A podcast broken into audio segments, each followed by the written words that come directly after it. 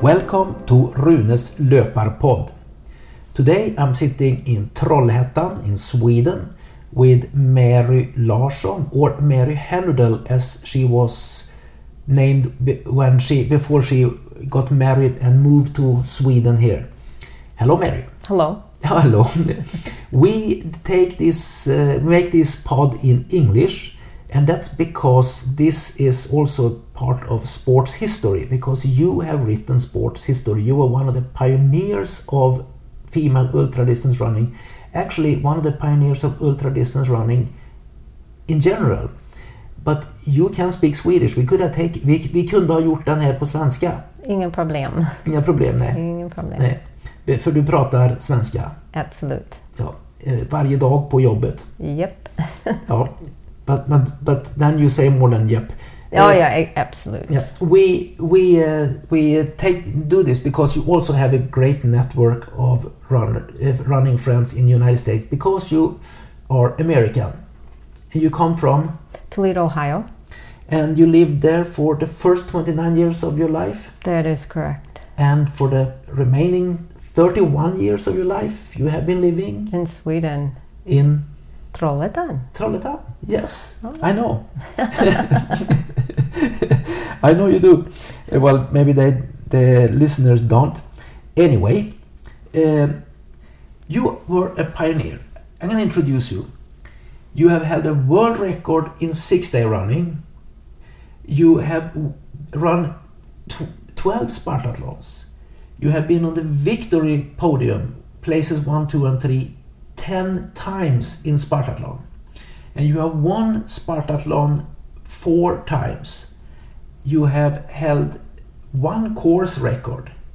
And you have run the Sydney and Melbourne 108, uh, 115 kilometer 1015 kilometer race in Australia and many many other races but most of all you were there when ultra distance running for women started so going to the race that has been the race that defines you the Spartathlon what is your greatest most beautiful Spartathlon memory well I have quite a few but I can pick out a I can pick out one would be in 1992 when I ran and I brought my uh, son who was just recently born. Uh, I was running the race and during the race my breasts were getting swollen with milk and I, they became very heavy and they, be, they started to bother me. So at um, 82 kilometers at the Cornell, I decided to uh, breastfeed did you have an option? I had no option. So I had to breastfeed Isaac. And so I took a 20 minute break. And during that time, I was eating while he was breastfeeding. Where was Isaac before? Before he was with my brother John. Mm-hmm. And uh, they met me at the, um, at the checkpoint of uh, 82 kilometers. And that's where I started to breastfeed Isaac for 20 minutes. And after that, it felt so relieved. I could fly toward the finish line at that point. It felt incredibly easy to run. And uh, I actually did come to the finish line in second place. Mm. Uh, how many runners have breastfed their baby during the race and, and taken second place? Actually, in an eight hour race in Norway some months earlier, you had exactly the same condition your breasts were swelling up so full with milk. And I was there to, and I held Isaac. And after six hours, you said, Oh, please, next lap, give me Isaac and a chair. And you breastfed fed him for 15 minutes that time. And I took him, I burped him, and you took off the last two hours and you won the race. Yeah, I remember that one too. Yeah. Any other beautiful Spartan memories? Oh, I remember another one with Isaac. That was in 1996. And uh, he was there. Four years old at the time? He was four years old at the time. He um, was there at the finish line, and I was approaching the finish line. Uh, I had about like maybe uh, 100, 100 meters to go or so. He caught, he, he understood that it was me coming in towards the finish and he got really kind of excited. So he took off towards me, while I took to- off towards the statue and him. And when he met me, he grabbed my hand. And at this point, him and I, we kind of walked our way up toward the statue of King Leonidas, and we touched it at the same time. And the finish in Sparta. You, Sparta. you finish in Sparta. I right? finished with Isaac at the finish line. You finish when you touch the statue, Statue. of King Uh, Leonidas. so did Isaac, but he didn't run the whole race. no, no. Well, he was there. yeah, he was. You, and he he got Spartathlon with the breast milk. You Yeah, can say. So Yeah, but the reason why I brought the boys or my children to this race is because I want them to experience it in, in a different way. I, I felt that the Spartan was some a big part of me, and I wanted to share that with them. So there was a few years that I decided to take them with me. it's interesting. You did breastfeed Isaac not because of an emotional uh, reason or to make a statement. You had no choice. You had to empty those breasts. Otherwise, you right. couldn't continue running. You, were, I thought you were even nauseated because of the uh, your was packed with breast milk. Yeah, I was becoming very uncomfortable. Oh, well, that's fantastic. But that's amazing. You have run 20, 22 years you were a Spartan runner. Your first Spartan was in, 1984, and your last? uh, 2006. 22 year career as a Spartan runner. You started 14 times, had to drop out twice, That's correct. uh, and finished 12. As I said before, took places 1, 2, or 3 10 times and won it four times. Yeah. Wow. Wow. And people here in Sweden, they don't know about you. it's amazing. You know, y- y- No. and you held a world record in six day running, and so and you've been American champion in 24 hour running. Um, and when we are out, people know me as an ultra runner and say, Oh, Rune Larsson, can I take a picture together with you? And then they give the camera to you, that you take a picture of me and that person together, and they don't know that the woman who took the picture, she has greater credentials than the other guy. anyway, uh, you started out uh, as a marathoner, That's correct. Yeah, I ran my first marathon in 1980. 20 years old. 20 years old. I took a course at the University of Toledo called marathon running. In order to pass the course, you have to fin- you have to cross a finish line, a, a marathon finish line. So you had to run a marathon. So you have academic points in marathon running. Yes, I do. Wow, that's great. Our son Zacharias, um, Isaac's little brother, uh, was a year and a half younger. He has he's studying in Poznan in Poland, and uh, he has academic points in weightlifting. As he's actually studying, his major is financial economics. So, but he's taking this course in weightlifting, competing for the university in weightlifting. That's amazing. Uh, two Sparta athletes son is a weightlifter. Who would believe that would happen? Anyway, uh, but you became quite a good marathoner. Yes, I did. I was kind of surprised myself because I just wanted to get my points for the course. And uh, I ran my first marathon in two, uh, 317 Mhm. and I qualified for Boston. And that was a big thing because with Boston, you have to qualify. So most people that run um, any type of marathon, their ba- basic goal was to qualify for Boston. At least that's how it was in the 1980s. Definitely, I know. Uh, Boston was the race. It was even more prestigious than uh, New York City Marathon Or in Chicago. and Chicago and all those. They had not really taken off so much. Boston was Boston since Mhm. 1896, a classic, and they only allowed about 5,000 runners. Mhm, And you had to qualify. Yeah, You had to qualify. amazing. Mm-hmm. The qualifying time for men when I ran it in 1981 was 250.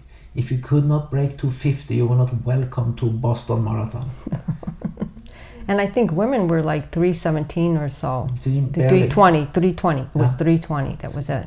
that's you qualified. Yep, I qualified. Okay, but you developed as a marathoner really quickly. hmm What was your fastest marathon? Well, my fastest marathon was at 251. Uh, I tried to get under 250, but that never seemed to happen. But you ran 251 twice. well, I, yes, and then I also ran quite a few sub three marathons, but I could never get down below 250. And that was had a biomechanical explanation. Yes, it did. Yep, called pain. Oh, well, pain is uh, sort of something we are familiar with, but even though I will often refuse it to uh, sort of identify it as pain. Yeah. But in your case, it was a different kind of pain. Yeah, And that was something that made you unable to run faster. Even if you could endure the pain, by mechanically, you could not run faster. that is correct. I could not run faster. Why? Well, I had an injury in 19 uh, when I was 16 years old, a cheerleading injury. I did the splits, and when I went down in the split position, I popped my muscle, my right leg muscle, right off the bone, It was a hamstring. hamstring, right off. I heard a pop. And at the time, you didn't know how severe it was. No, actually, I didn't. I felt the pain. I felt I felt like something was serious, but at the same time, I I thought if I just do other um, uh, other things with it, like stretch it or take you know aspirin or something, it's going to go away, which it never did. No, Never did. too bad. No, never. But um, uh, you that made you unable to sprint, That's correct. and uh, no willpower in the world could make you sprint. No, no, no. I no, I couldn't sprint at all. And then it was also kind of weird because I could never jump high. I could never just go from the ground and just jump up. I couldn't do that. Like if somebody told me, "I want you to jump over this hurdle," I couldn't do it. I couldn't do it. No. So, but I never connected the dots. I never connected that. Okay, I can't run a certain speed and I can't jump a certain height. But I never connected the dots. All it just came to the point of pain. But due to this injury, uh, you could never sort of run faster than. I think you could run like a 38 minute 10k or something, but you could not run faster. No. You could finish a 38 minute 10k completely unexhausted. Yeah, that was the strangest thing. Is that a lot of my races that I would run as fast as I could, I was never really exhausted. I couldn't exhaust myself. So I had to start questioning it, but I just let it go. I didn't really put any more thought into it.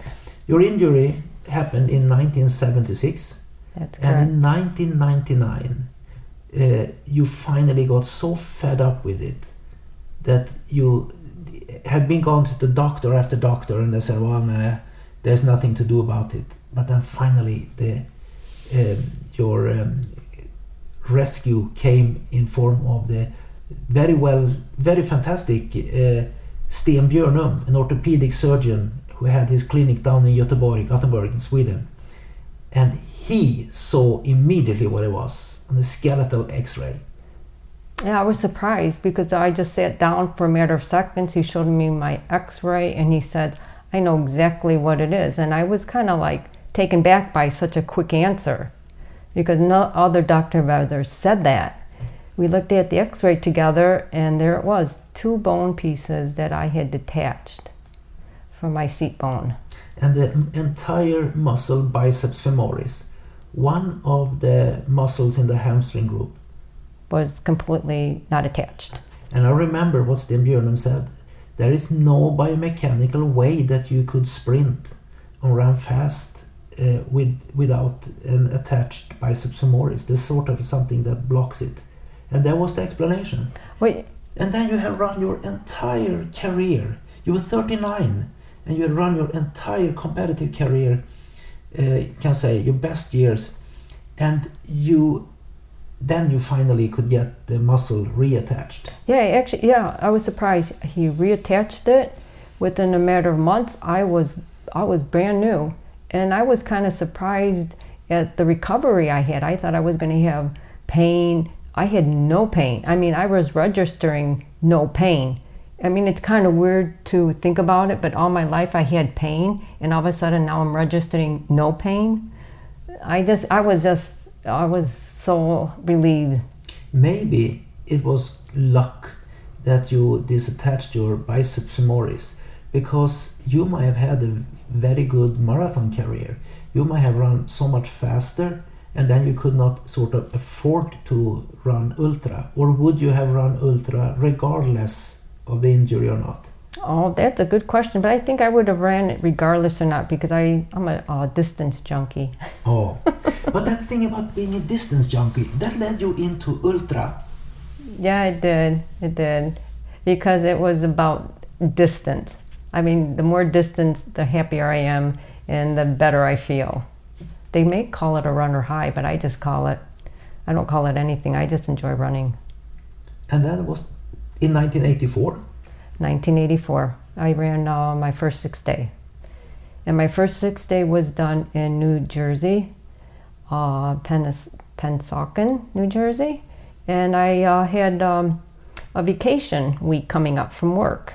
So I went up to my boss and asked, hey, I, went, I need these days off. Can I have my week? The, can I take my vacation time during this week? And he said, sure. And so I decided to do the six day for my vacation. Wow, what a vacation trip! Oh, it was fantastic. How much was the your first ultra? Also, you have never run beyond uh, the marathon, and then all of a sudden a six day, 144 hours on a cinder track in Yeah. New Jersey. How how much of it, uh, the whole event was a competition, or how much of it was uh, a vacation? Well, all of it was vacation. I looked at it as I never looked at it as competition. I never looked at it as oh, uh, what type of distance. I just felt like I just want to run. I just want to run for uh, as much as I can in a day, and I get to run the next day, and the next day, and the next day. Did you know at the time what the world record for women was? Yeah, I did have an idea what the record was, but I just thought about I just want to run. I just I just want to get out there and run the whole week. That was really in the pioneering era. Yes, it was. One can say that, well, there were actually women who ran uh, ultras uh, in the 1970s. Yes, probably was. But uh, you continued all the way up into across the turn of the millennium. And uh, you maybe you, you set your PR in in 24 hour running. Was it in 2007 or something? Yeah, 2007. or uh, seven? 2007. Yeah. So uh, you had a very long career. So you you therefore you you sort of for, to me define the American female uh, ultra distance running and Swedish also for that matter. Mm. Even though you didn't become a Swedish citizen until Later. later, you if you're already an American citizen, why would you also be Swedish? no. Anyway, uh, so you ran that race, and tell me about that race. How was it? Oh, it was fantastic because it was a small group of people that were invited to run, or we, uh, and then um, I knew a few of the runners because I read about them in magazines. And you had like Don Choi, Oh, the Chinese American. American, yeah, What a guy! yeah. I would love to invite him to the pod. If I ever go to San Francisco, I think he used to live there, hmm and I can look him up because he probably has stories to tell because he was a pioneer of modern day six day running. Yes, he was. He did many six days, and then you had Marvin uh, Marvin Skagerberg. Berg, and then you have uh, Gary Cantrell. Oh, Gary Cantrell. Doesn't hasn't he changed names? Yes, he has. Everybody knows him as Lazarus Lake. Lazarus Lake, the man who invited, invented uh, uh, sort of um, uh, this uh, uh, backyard ultra and uh, father of uh, many many races. One of them is this Barkley Marathon, hmm uh, rather difficult to to finish. Yeah, and then you have Dan Brannen, and you have uh, Ray Krolewicz. Oh, Ray Krolewicz, Uh, he's quite a character. quite a character, him too, and um, he's still running ultras. Yeah, I can't It's believe it. amazing. Yeah, it is amazing. It really And is. Actually, uh, Marvin Skagerberg is also running ultras occasionally. You know, that's kind of funny that you say that because I see a lot of He's the over 80. yeah, but I see a lot of the old, uh, the young, um, the older ones that started with ultra as pioneers. They seem to stick with it. Mm-hmm. It's it's like something about it. It's like even you and I, we still run, but we don't compete. But at the same time, we stick with it. No. So it's kind of neat. We are ultra inside out. That's Actually. correct. Yeah.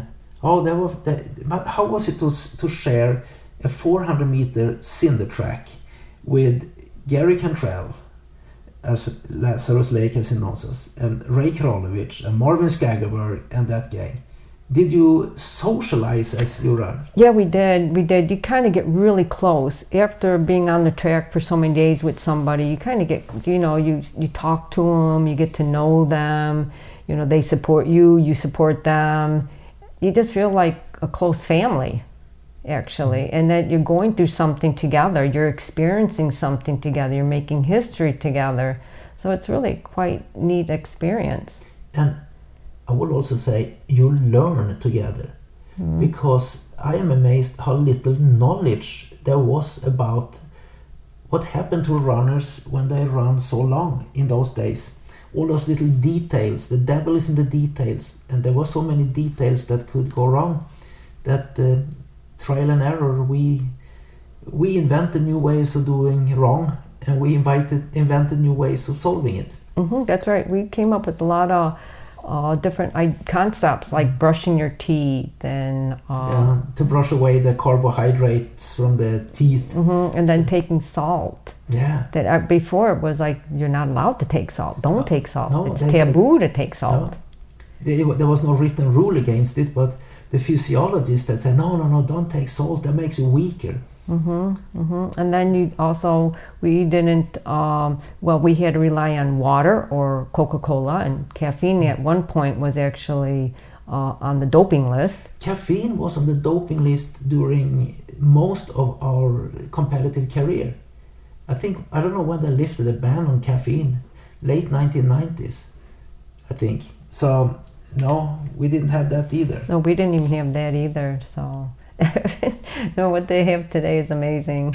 No.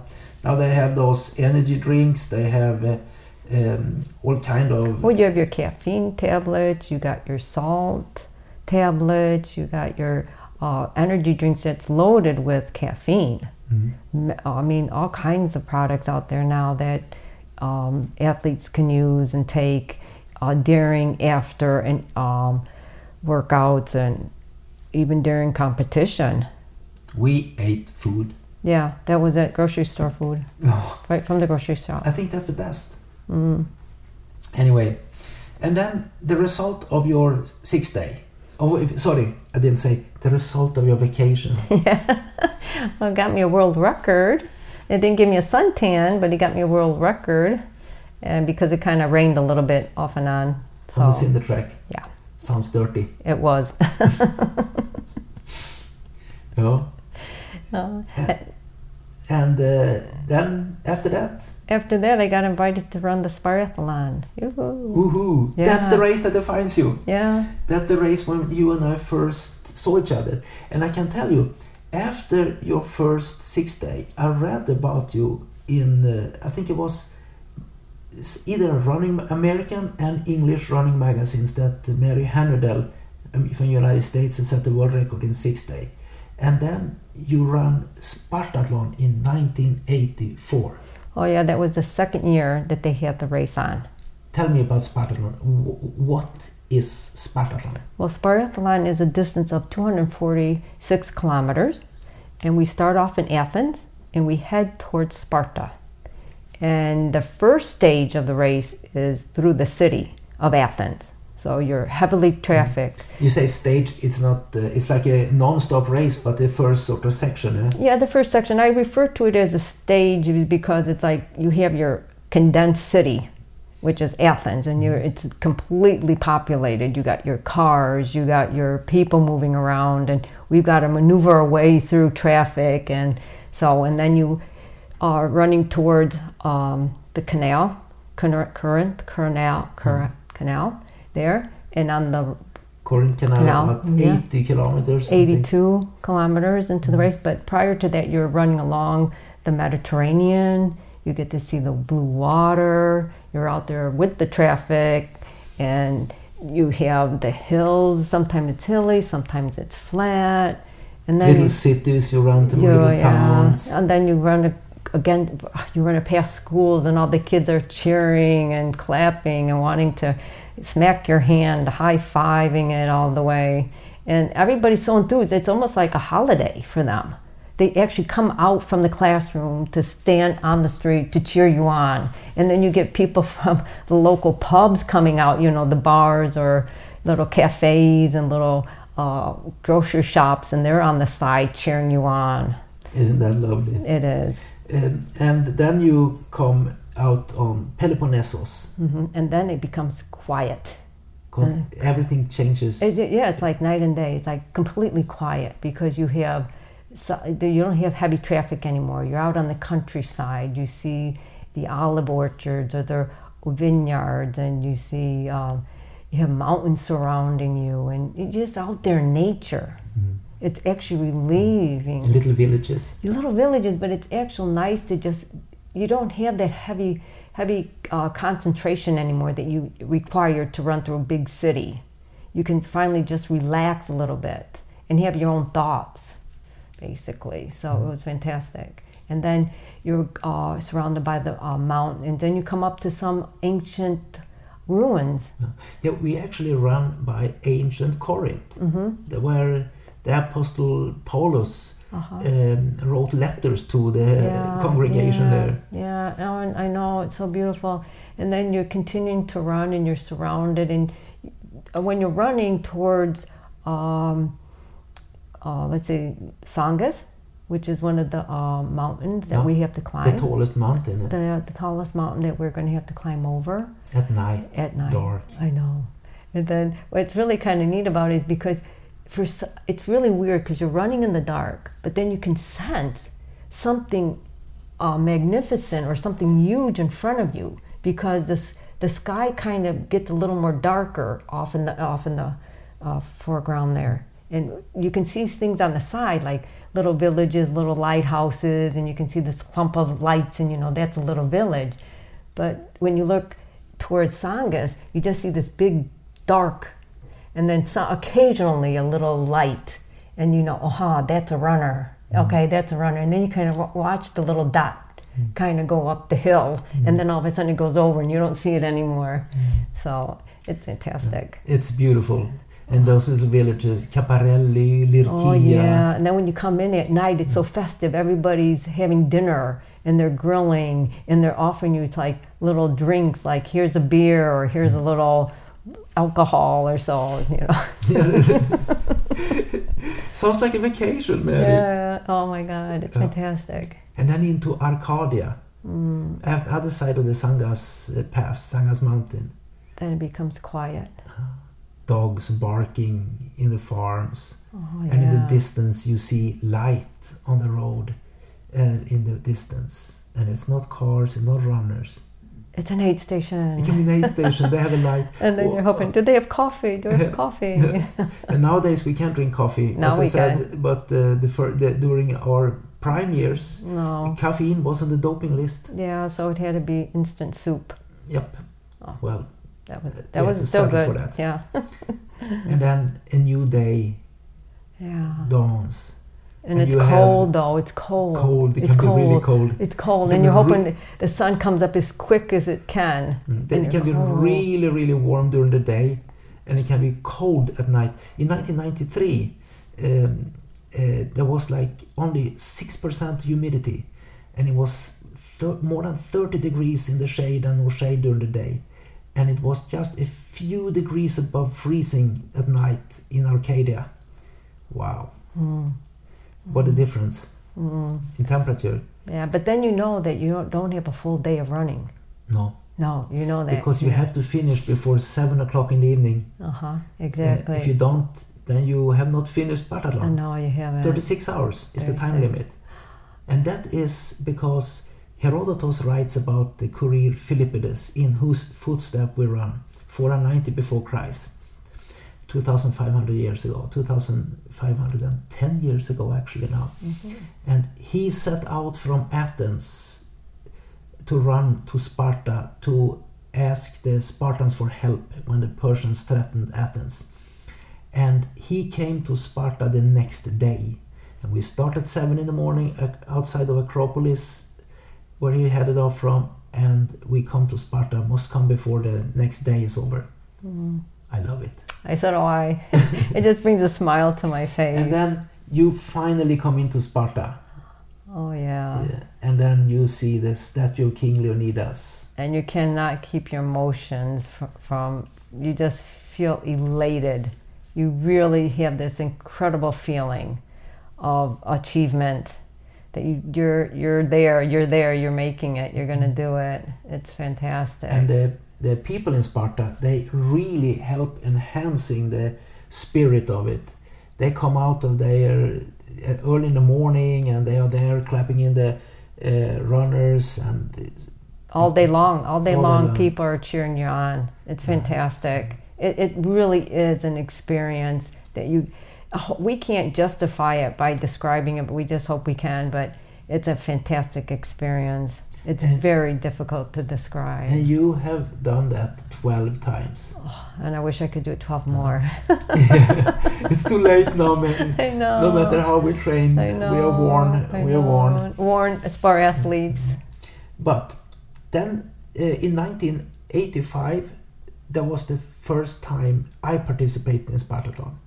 And I have read in American and English running magazines about Mary Hanudel.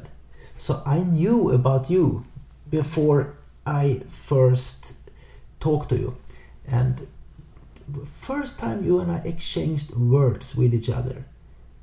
Do you remember when that was? yeah that was on the bus right you were holding a bag of back back from Sparta. We Back run the race. We both finished the race. You won. Mhm. yeah I took fourth place among the men. hmm And on the way back on the bus, the bus stopped at the, the Corinth Canal. Yeah, and you were you bought some kind of figs. Figs. I was Figs, always yeah, hungry. Yeah, and you I uh, you offered me one, or I might have asked you for one, and then I said it was good for the iron levels. No. that was it. That was all we That talked was it. That was But it. I had read about you and uh, I admired you. Wow, Mary Hanudel. There's the real Mary Hanudel. Yeah. Wow. And one day I was gonna sit here doing a pod with her. Amazing. Anyway, so uh, then we, um, uh, uh, I fell in love with the race. Oh my God! Who couldn't? You couldn't. You couldn't help but fall in love I with the race. I had read an article about an, an, an English journalist in 1984, the, the year before I ran my first time. He had covered the, he had actually, as a journalist, reported from the Olympic marathon race in Los Angeles 1984. One month later, he did the same thing with the Spartathlon. And he wrote a fantastic report about the Spartathlon that completely inspired me. And he wrote, if he had never seen anything as spirited and fantastic at the Spartathlon, and if he could choose between winning the Olympic gold medal in the marathon or winning Spartathlon, he would choose to win Spartathlon. And I think, oh my God, that must be the race in the world to win. Mm-hmm. Mm-hmm. And you won it four times. Yeah, I'm, I'm really happy just to experience it. It was a fantastic experience. You can't buy that experience. But I have noticed one thing about you. You don't care much about your winnings. No, no, I, I really just care about experiencing it. I'm happy to have participated. I'm happy to have finished. Oh my God, you look, you sound so Californian. I just care about experiencing it. Yeah, because that that in itself, that in itself is worth so much. You heard an old joke from the 1980s. How many Californians does it take to screw in a light bulb? No, Four. One that screws in the light bulb and three who experience it. I, I, I, I was in California at the time. that's funny. Yeah. And and then came 1986. That was a really warm year. You took second place after Mhm. Walter Adreisert. Yeah. Uh, and uh, then there was the year of the earthquake the, Mhm. and then the stones. And then 87 you didn't run. No. Uh, I did 88. 88. 88. Wow. Yeah, That's when you dropped out. But you should never have started. No, I shouldn't have started. And you, any. I have never seen a more injured runner in my life at the starting line. Yeah, well, nobody told me that I couldn't run. You had, you just had to do it. I just had to do it. You suffered a terrible accident that could have ended your life, and it could have definitely ended your. It should have ended ended any other runner's running career. But it didn't not. It didn't. It didn't in mine. What kind of accident was that? I had an accident in 1988 uh, In, in the month of March. in the month of March on the 24th. I was running a Westfield run, and that's a run from Sydney, uh, from uh, Sydney to Melbourne, about a thousand kilometers plus race. And um, an accident occurred on the 24th of March. I was running early in the morning. It was 10 after 5 in the morning, and I was heading on my way towards Traralgon. And I only had less than 200 kilometers to go to the finish. At this point, I was in second place, and I was um, I was completely ready to, you know, give it my best shot at this point. And while, while I was running, um, I noticed that my the light, because it was dark at, in the morning, 10, 10, 10 after 5 in the morning, I was running, and um, it started to get really light in front of me, and I didn't understand why it was getting light. And I just thought it was a vehicle going to pass. And so I kept on running and I kept on getting even lighter. And I got kind of nervous because I thought if this car didn't pass, something's wrong. So when I turned around to see what was going on, I read my name on my support vehicle, Mary Hanudel. And when I read my name at that point, the vehicle hit my back, threw me to the ground, and then my support vehicle just stopped the car or my body stopped the car. But what for whatever reason the vehicle stopped. It stopped on my foot my right foot. And at that point um, they somebody came out and said she's under the wheel of the car why don't you uh, put it forward and somebody yells no put it in reverse and through them screaming back and forth what to do they did both They panicked. they panicked and they did both. They went forward, they went back, but they never rolled off the foot. They should have taken the uh, wheel jack and uh, raised the car up and pulled you out. Yeah, they should have, but in the panic, they didn't. Uh, they just scraped my foot back and forth. And by scraping And my smashed foot it. and smashed it, by gra- uh, scraping it back and forth, they actually severed my tendon. And there I laid on the ground until the ambulance came. And then I, uh, the ambulance came, we drove off towards Traralgon, but Traralgon's a little city, a little town. And they had no surgeon uh, um, at the time. So they had said, no, she's got to be transported up to Melbourne. And during the transport, she's not allowed to have any, um, any medication for pain. You only can use ice. So at this point, while I'm driving in the ambulance, completely exhausted, the only thing they can do for my foot is to put it in a bucket of ice. And you had 200 kilometers to the hospital. 200 kilometers to the hospital. So, and I was, I can remember that really clear because it's pain that you just, you know, I mean, you feel it, you know, you, something's really serious.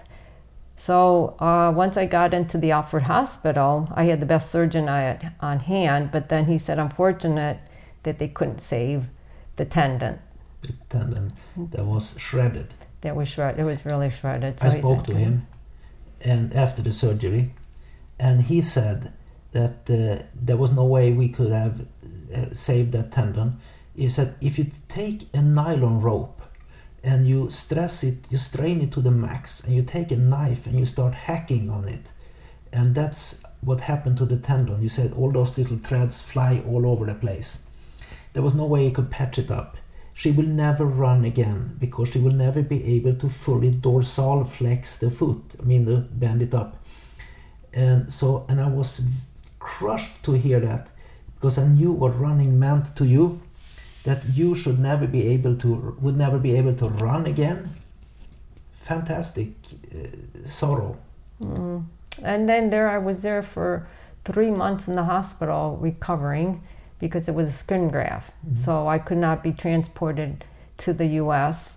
I had to wait for three months in order for it to heal. So I laid in the hospital. I mean, I was literally laid in bed for three months. honor to Westfield, though, that they picked up your medical bill. Oh yes. Otherwise, you Ev- would be- everything everything was uh, an accident. I blame nobody. I have no bitterness or nothing. Accidents happen, and I fortunately this is what happens. Mm-hmm. So I have I'm not bitter by it or anything. But you could come back as a runner. Yeah, I was. Uh, the doctor's diagnosis, the, the prognosis. I just think How got did dare you? because I never thought of it that way. I, those thoughts never entered my mind that I could never run again. I never never had a thought like that. I never thought of it that way that I will never run again. I only thought about how how do I run again? What what do I have to do biomechanically to get me running again? That's how I thought of it. and how did you do it? Oh, trial and error. I, I ran. I got out there and I started running, and I kind of let my body kind of give me an idea of what I needed to do. And there was many times that I fell. I that was the that was probably the year that I fell the most because I kept on tripping over myself. And did you develop a new way of running? Yeah, I did actually. You invented a new running form. I had to in order to run, and that was to use my hip more. So at one point, after so many trials and errors, your body starts to give you an idea. Well, if you did this, if you lift up from the hip, that would be easier. So I started to develop it and try to become strong at doing it, and I did. Now you had a disattached uh, hamstring muscle that uh, stopped you from running fast, and now you had a smashed foot that you could not fully control with a dorsal flexion. Yeah, because it happened on the same leg. That was a bad leg. It sure was. there was no symmetry. No. And the interesting thing, uh, talk about symmetry, the sound of your running stride was asymmetric. I could hear, oh, there's Mary. Dick dunk, dick dunk, dick Yeah, dunk, yeah. dick dunk. Like uh, your left foot sounded one way and your right foot sounded one way. hmm So it was asymmetric. Mm. But just half a year after your accident, and only and, and three months after you were released from the hospital, why did you come to Spartathlon? because I loved the race. I just couldn't be away from it. I had to give it a try. I figured I might, I, I can give it a try. So I really gave it a try, and, and I did not complete it. I think that you went there just So, because that was part of your mental healing process, yeah, I think so. It was, not your physical healing process. It was your mental healing process. That this is what I want to come back to. well, you know, that's funny that you say it because uh, the accident happened actually when I was in that form of thought. I was competing, and during my um, during that time, once I the accident occurred, my mind was to get to the finish line, and so once I was drove into the hospital, I never gave up that thought about finishing the Westfield. Actually, so I kept in the back of my mind that I will come to the finish line someday. So I think that's probably why I decided to run uh, the Spartathlon, just to get back on the horse, if one could say it that way. But you finished the Spartathlon Yes, I did. in 1980, ni- uh, 2018. hmm I was there. hmm Uh, It's a beautiful story. Mm. Exactly to the minute. You had a road book that the support crew were uh, keeping for you. Yes. Uh, they had to do that for every runner. Yeah, we had to be accountable for our Yeah. time and, And- distance. And uh, in the road book, uh, it said that uh, exactly where it was the accident happened.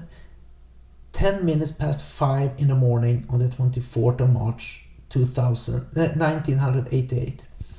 To the minute and at its exact place 30 years later.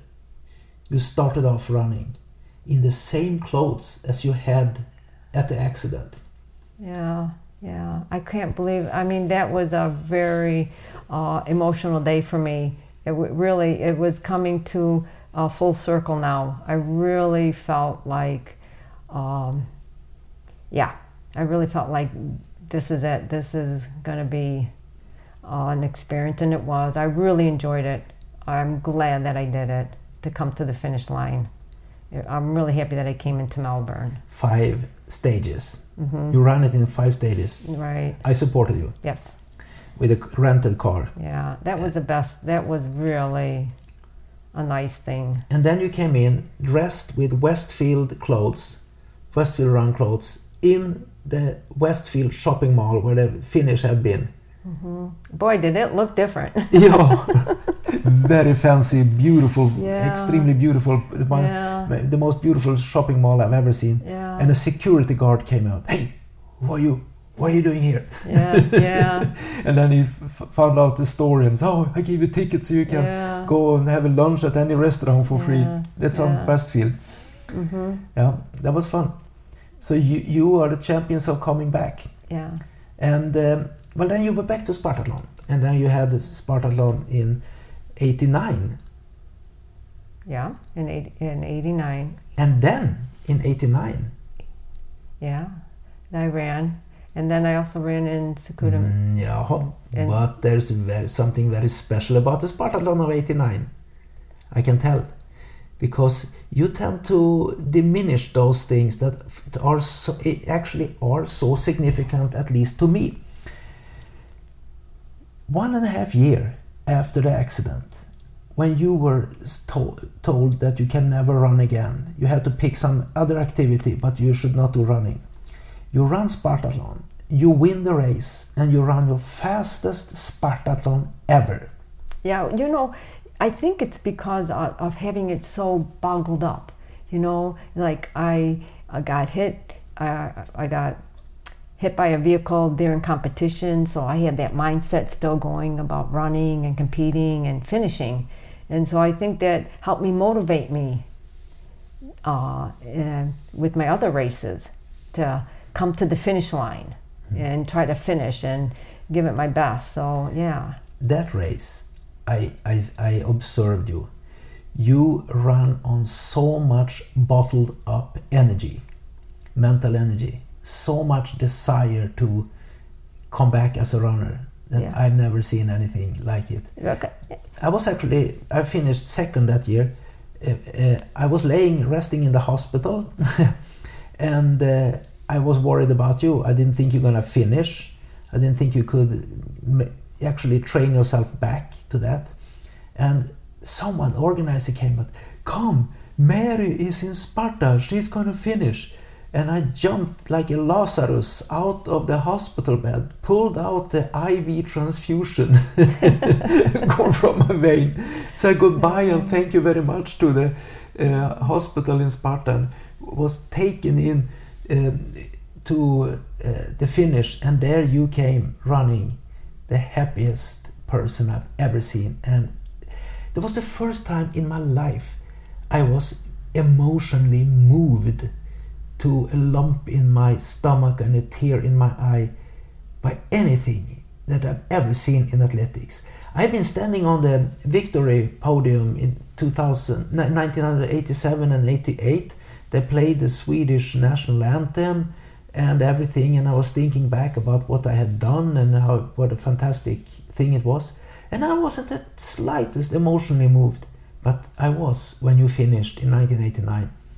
Yeah, well, you know, uh, sitting, laying in the hospital for three months after an accident like the Westfield, I, I was sitting there and I was just, just wanting to be physical, just wanting to get out of bed, and just not being able to get out of bed. That bottled up so much, so much emotions and so much energy that the uh, years after that, I just ran with that type of. Uh, uh, feeling that you know no way am I ever going to be put down again. You were Spartathlon. Yeah. In 1992, Valentine's Day, Yeah.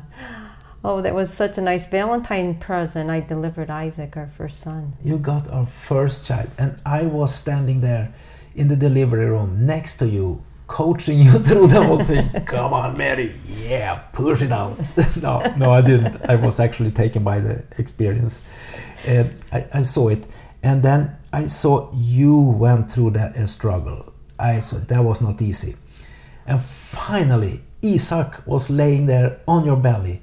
You were totally exhausted, and uh, Isaac was laying there. He was sort of smeared with fat and blood, and umbilical cord still attached. And you you were breathing, and Isaac was crawling there. And then you saw me in your through your to your right, and you like a cobra came your right hand, grabbed me by the collar, pulled me down, and you said, "You should know one thing. This was worse than Spartathlon." And then with worse uh, doesn't didn't mean that it was terrible. It was just a worse of a struggle, better struggle, more. And then you held my onto my collar and said, "I want another one." And it But- was Zacharias. Yeah, but but isn't that like Spartathlon? You know? Yeah. Yeah, Yeah, it's, it's a- in an incredible struggle, and it's an effort, and it, doesn't come cheap. No, but you know, And then, no matter how hard we have struggled, when we finish, then I want another one. Yeah, well, because I think that it's not so much the finish. I think it's actually the struggle that's the best part of the whole event. The Mhm. whole thing is the struggle. It's not coming, it's not getting the finish. Getting there is, and the struggle to get there, that's what it's all about. We never push ourselves in training. No, We never. We no. never get tired in training. no. But, But- we save it for the races, and in the races, we it's like, wow, it's race day. I can't get tired. Why yeah, and now you can just let it all out. Yeah, I think that's mentally a smart thing. hmm hmm Uh, years went on. You you had two sons, and they lived in Trollhättan in Sweden, and uh, then we had to sort of be more tricky with uh, uh, babysitting, training, work, and all that. And then came the, for instance, the another more interesting races in 1998. That is probably, as far as results go, and achievements, your best year as an ultra runner Yeah. by yeah. far. Uh, that's I, I will claim that uh, that year you were the best in the world at the races of about uh, that took uh, like uh, 24 hours and longer. You were incredible. It started out in April with Sakuramichi. Mhm. I Yeah. was there. Yep. It was another what 246k race. 206, 250 250 between Nagoya and in Kanazawa. Yes, that's right. Very limited field of runners allowed. I think 30. Mhm. The police wouldn't allow for more. No.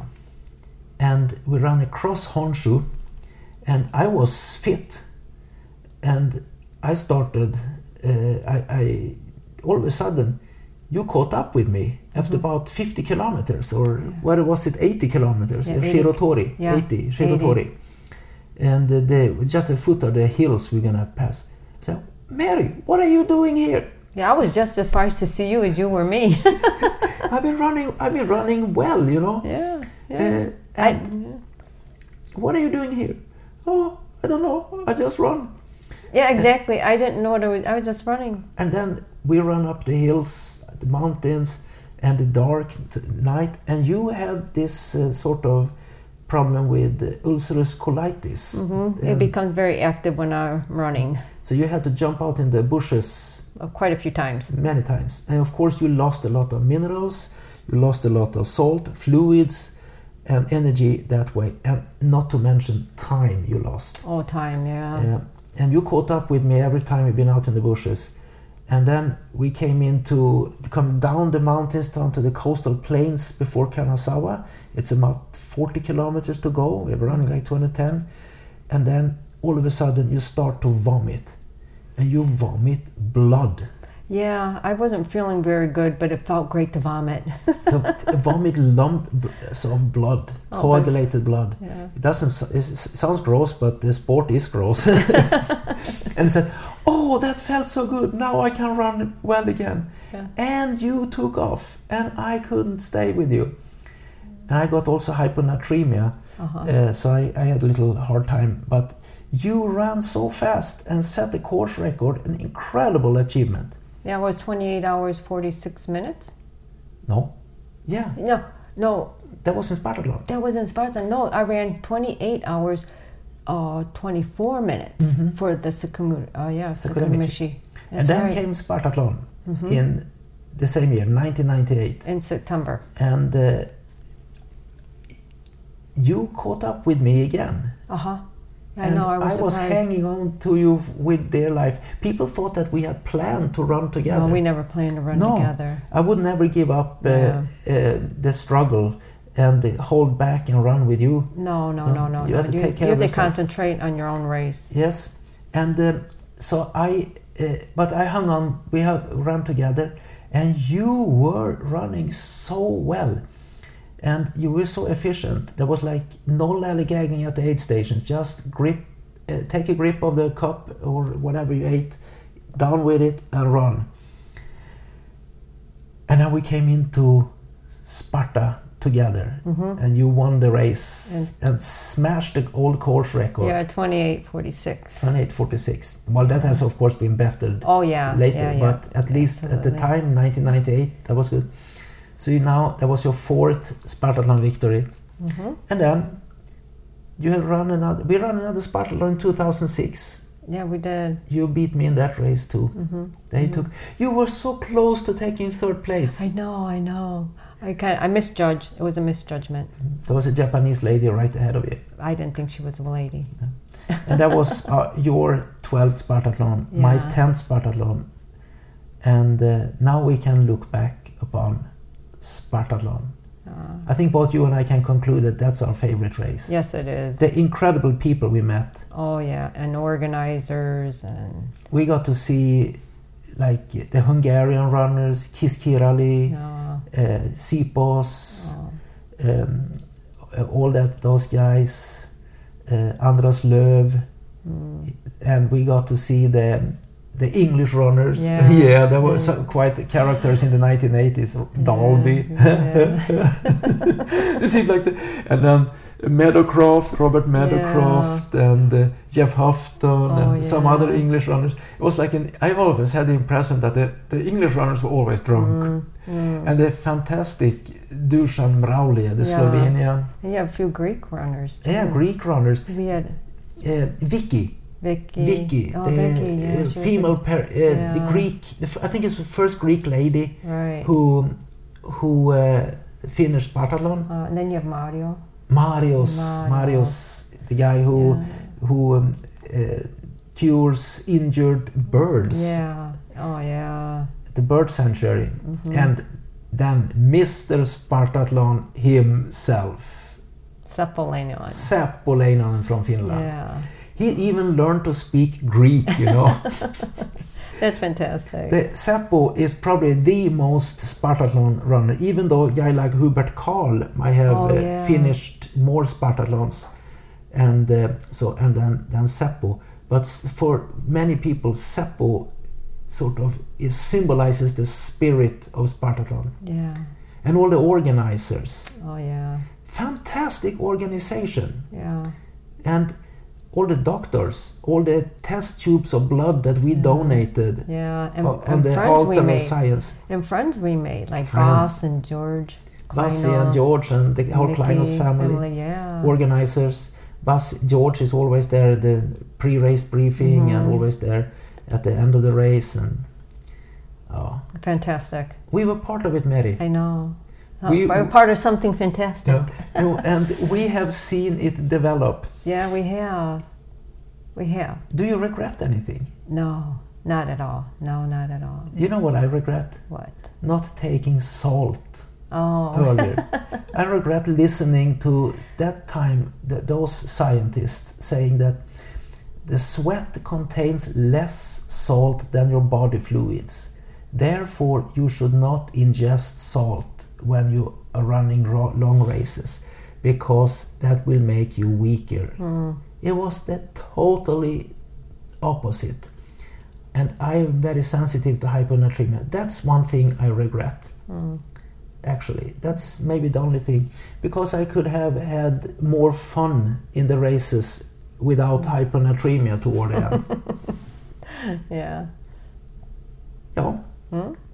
well, Mary Hanudel, alias Mary Larsson, mother of two, Isaac, 28 years old, Zacharias, Mm. 26. mhm.